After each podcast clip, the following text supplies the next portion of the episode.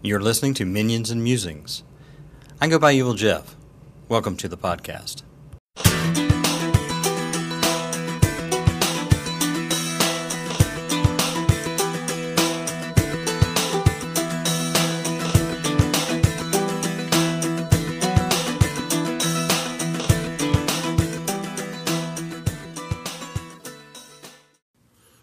Welcome in, welcome in. Finally getting around to recording another podcast here.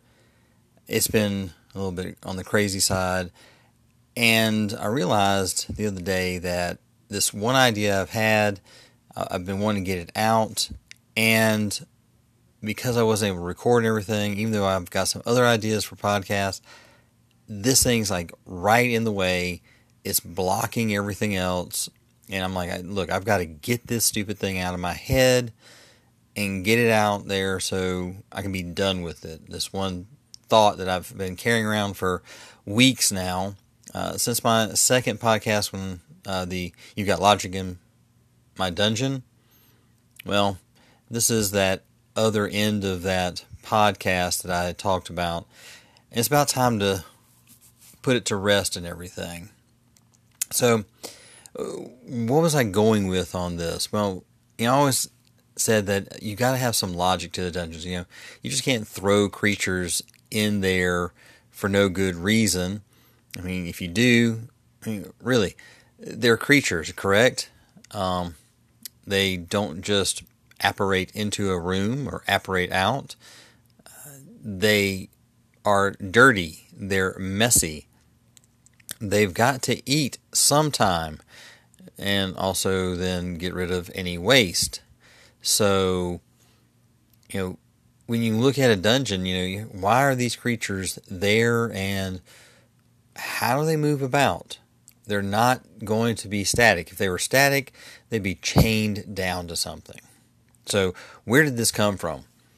Uh, in the game that I run for my minions and one of the friends, I started them through the uh, series that's B one through nine, In Search of Adventure. And the very first thing is that they go up to the town of Threshold and immediately uh, are hired for the Caldwell's Castle. The clearing Castle Caldwell, is, I think, is the original. Oh, no, it's, it's Castle Caldwell and Beyond is the name of the original module. But anyway, they're, they're clearing out this castle. So the guy tells them, by any means necessary, clear out the castle. So they do. They cleared out all the castle and everything that they could, uh, killing all the creatures that wouldn't uh, wouldn't leave them alone.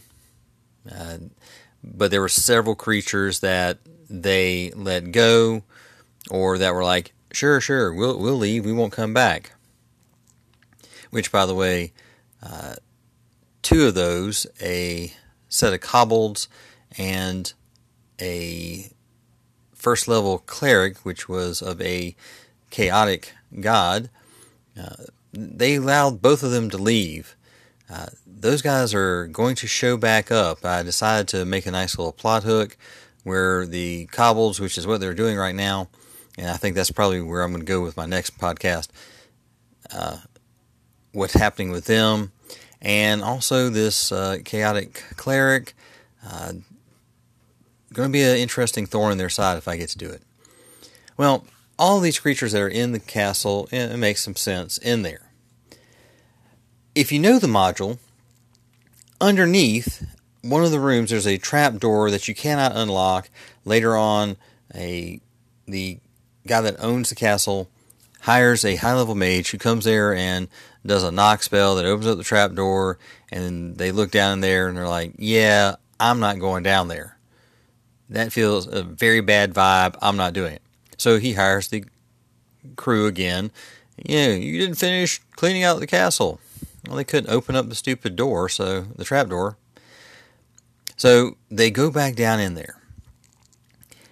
Now, this is where it gets a little bit weird. Um,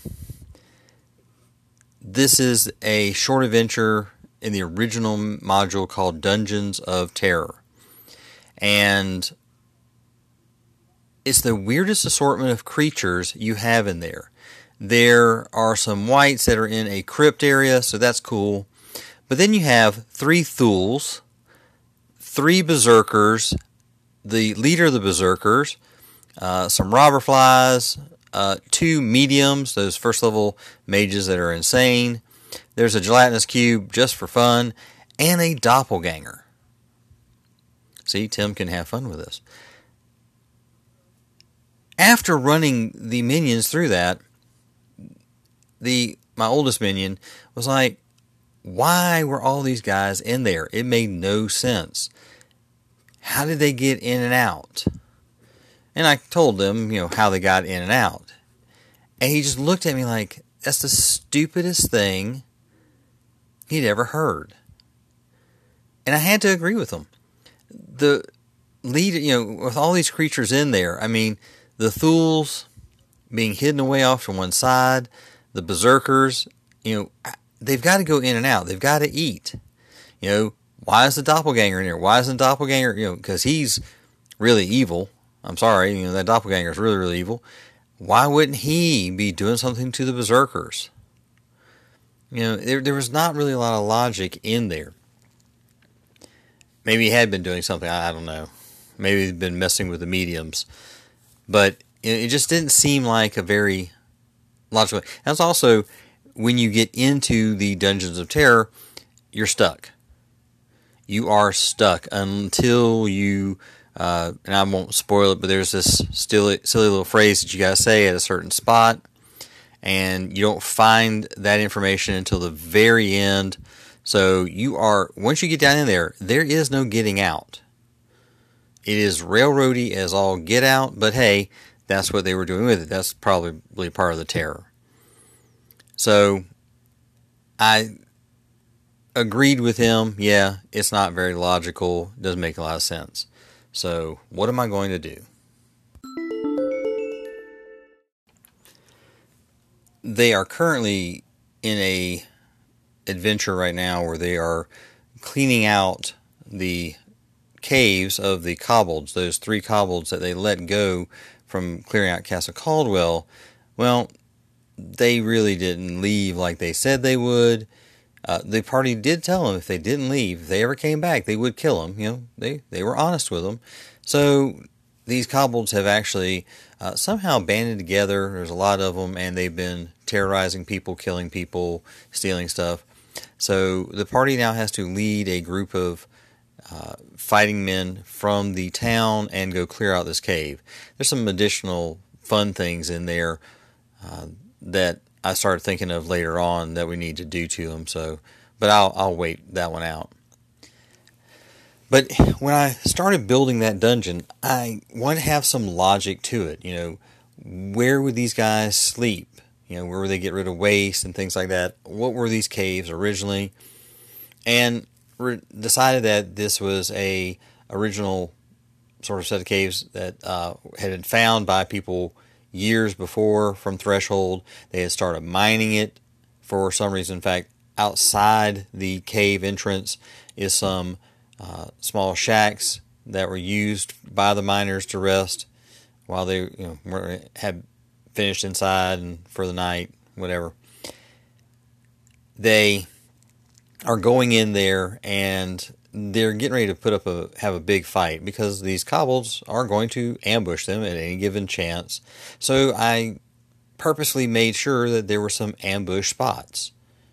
You know, this is definitely going to test them. I also, you know, reminded them that their track record of keeping other party members alive is not really good. They've already lost three different party members uh, due to death. Actually, they were N P Cs, uh, and just luck of the roll there. But death is right there on their mind. It's, and I'm going to hit them with it again and remind them.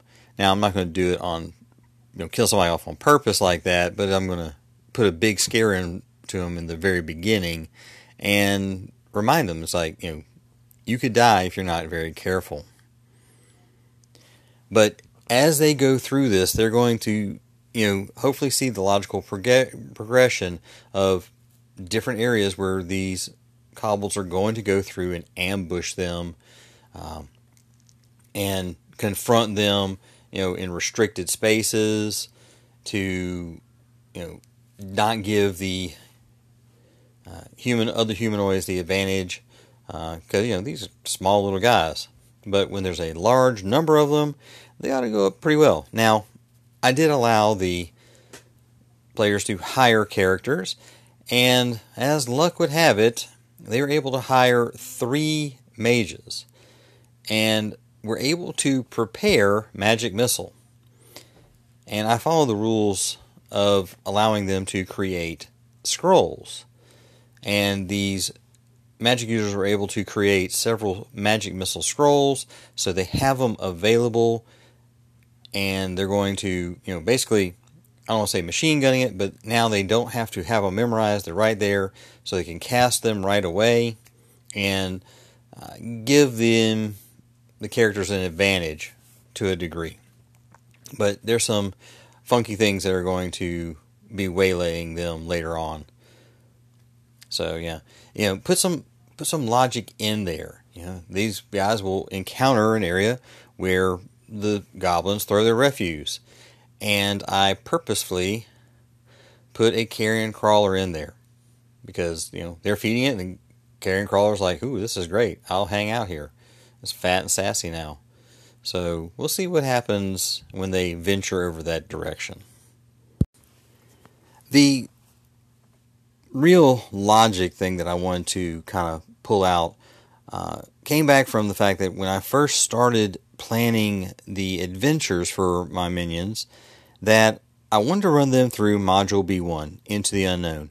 One of my favorite modules, uh, you know, first one I ever got, and it's, if you haven't used it before, you know, you fill in where the monsters are, you fill in the treasure.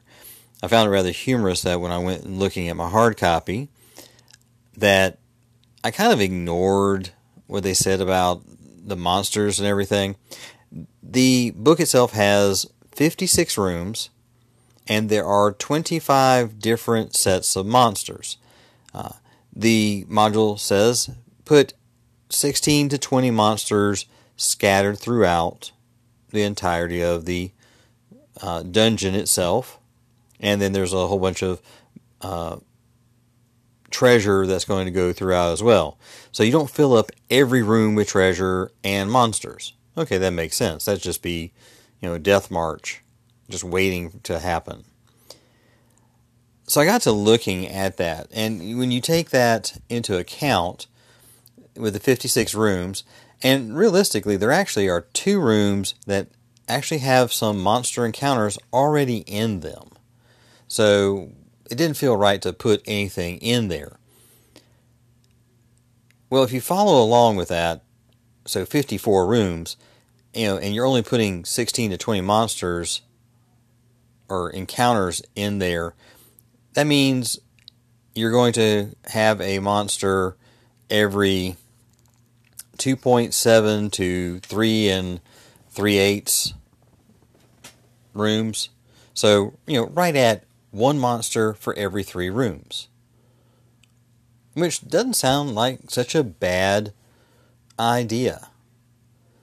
So I started really looking at it and the list of monsters that are available and everything, and also looking at the wandering monster list they had there. Now, yes, as a G M, I could go in there and change all these things, but I decided I've been given this list.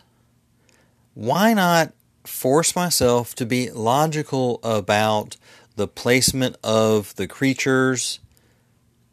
And also realize that, you know, these creatures, they have to eat. They have to go in and out and everything. And they might be jockeying for position or power within this area. And maybe they're trying to take it over as their own. So they're not going to just be occupying places right near the front door. Um, they're going to be holed up where they can be secure. So different areas of the dungeon should be manned by different creatures, you know, different areas of power per se. Um, if you remember the module B two, Caves of Chaos, with that just gigantic amount of monsters. It's just crazy. If you go and read the module, it does mention about the fact that there is some skirmishes between the different monsters, and the players, if they're smart, could initiate small wars between different factions. Orcs versus some goblins and hobgoblins. There's some kobolds that are trying to stay out of the way. Uh, bugbears are over there just kind of hoping to pick off anybody. You know, they tell you there's a power struggle. Well, yeah, in nature, that's the way everything is. So why not here in this dungeon? You know, and it just made sense. So I looked at the groups of creatures. So let me just kind of read them out to you here. Uh, you've got three different sets of orcs, two different sets of troglodytes, two different sets of kobolds, ghouls, a giant centipede, carrion crawler, two crab spider encounters, a black widow spider encounter, sturges, gnolls, shriekers, skeletons, hobgoblins, two different sets of goblins, giant rats, zombies, bandits, uh, berserkers, which are only wandering monster, gnomes, and an ochre jelly. Yeah, I immediately nixed that ochre jelly. I was like, eh, I don't feel like running my characters through that. And I, I looked at some of them. It's like, okay, let's see. Well, we've got undead in here to make it give the uh, cleric something to do. But ghouls, yeah, don't want that. So I went through this list and I decided to nix out things that just didn't feel like it would make sense. Because, again, the creatures are going to hold different areas. And there's two levels to the dungeon. So some of these creatures are going to hold the upper area, some of them the lower area. And in the lower area, um, there's just one set of stairs to get down. And you have to go by uh, one room in particular. And when I looked at it, it just made sense that whatever creatures are down there are probably just mean enough and nasty enough that other creatures do not want to go down there. Take this list here, and one thing stuck out. Troglodytes. Go look at the description. Troglodytes pretty much hate every other creature. They will kill anything and eat it. So you've got the troglodytes in here in two different groups and also listed as a wandering monster. Now, I am somebody who says if you have a set of wandering monsters, these things didn't just appear out of the ether from somewhere. You know, they reside somewhere within said dungeon area. So if you encounter them as a wandering monster, we need to reduce maybe some of the creatures from other areas, you know, if they were living in there. So I reduce that. I just, you know, it makes sense to me, you know, maybe not to you. I don't know. So I reduced all that as we go along. So with the troglodytes, I'm like, yeah, if I, if they show up, they're, they're hunting at this point. I'm going to say that they're relatively new denizens. So they somehow found this place, probably following the orcs or the kobolds. Uh, the module does mention orcs and kobolds were slaves of the original inhabitants, and these are what's left over. And troglodytes probably saw them, and now they're in there, and they're just biding their time, waiting to pick them off. All the other creatures, Uh, I tried to make sense. There is an area in the bottom level where it's a webbed cave. That is the description. I'm like, well, there goes a spider right over there to sit down beside them and eat their curds and whey. And then I decided that, well, what could get in there? And a lot, of, a bunch of these creatures can't really open doors, like, say, the crab spider, the sturges, Um, where else was them? Giant rats, ochre jelly.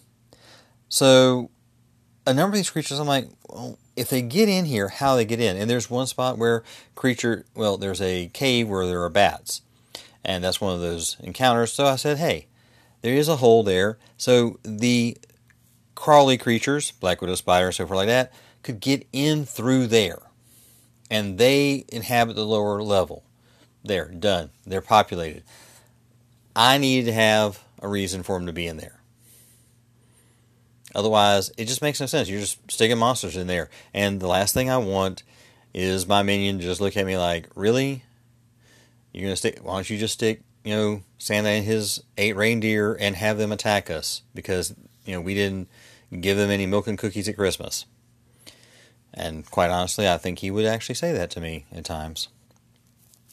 So I've gone through and just given the different groups, orcs and kobolds, since they know each other, they've kind of banded together and they're in a couple areas that are close to each other. The troglodytes, just one group of them uh, sitting in one little area waiting to strike. The goblins and some hobgoblins in here, they've actually got another area and they're biding their time to see what can happen. Uh, they're trying to build up their forces and they're trying to look around. I also decided that anywhere that the creatures were, those doors are unlocked. But other doors, they should be locked, so they're going to have to hopefully have a thief to get in and out of them. Unfortunately, got interrupted there. Somebody needed to have some questions answered, so now that that's out of the way, we can finish up. So, yeah. Really, that's where I'm going at. Now that I've got the dungeon laid out, I've got the main corridor that the creatures are going to go in and out of for the dungeon so they can go hunting food and other things like that. It's got the ability for these creatures not to interact with each other unless they're unlucky. And it makes sense. Right? There's some logic back behind the dungeon now. So that's what I've been rattling around in my brain all this time. Finally got it out. Yay. I just, oh, it's, it's good to get things off of your chest and out of your mind and other things like that. So, uh, for you guys that are listening to this, what do you feel? Yes, you maybe, you, you don't like using pre pre-made adventures just for that fact. Other times, you might. But have you ever really thought about the whole ecology of the dungeon? You know, why are they there? Are, how are they eating and anything like that? I mean, don't forget their basic needs.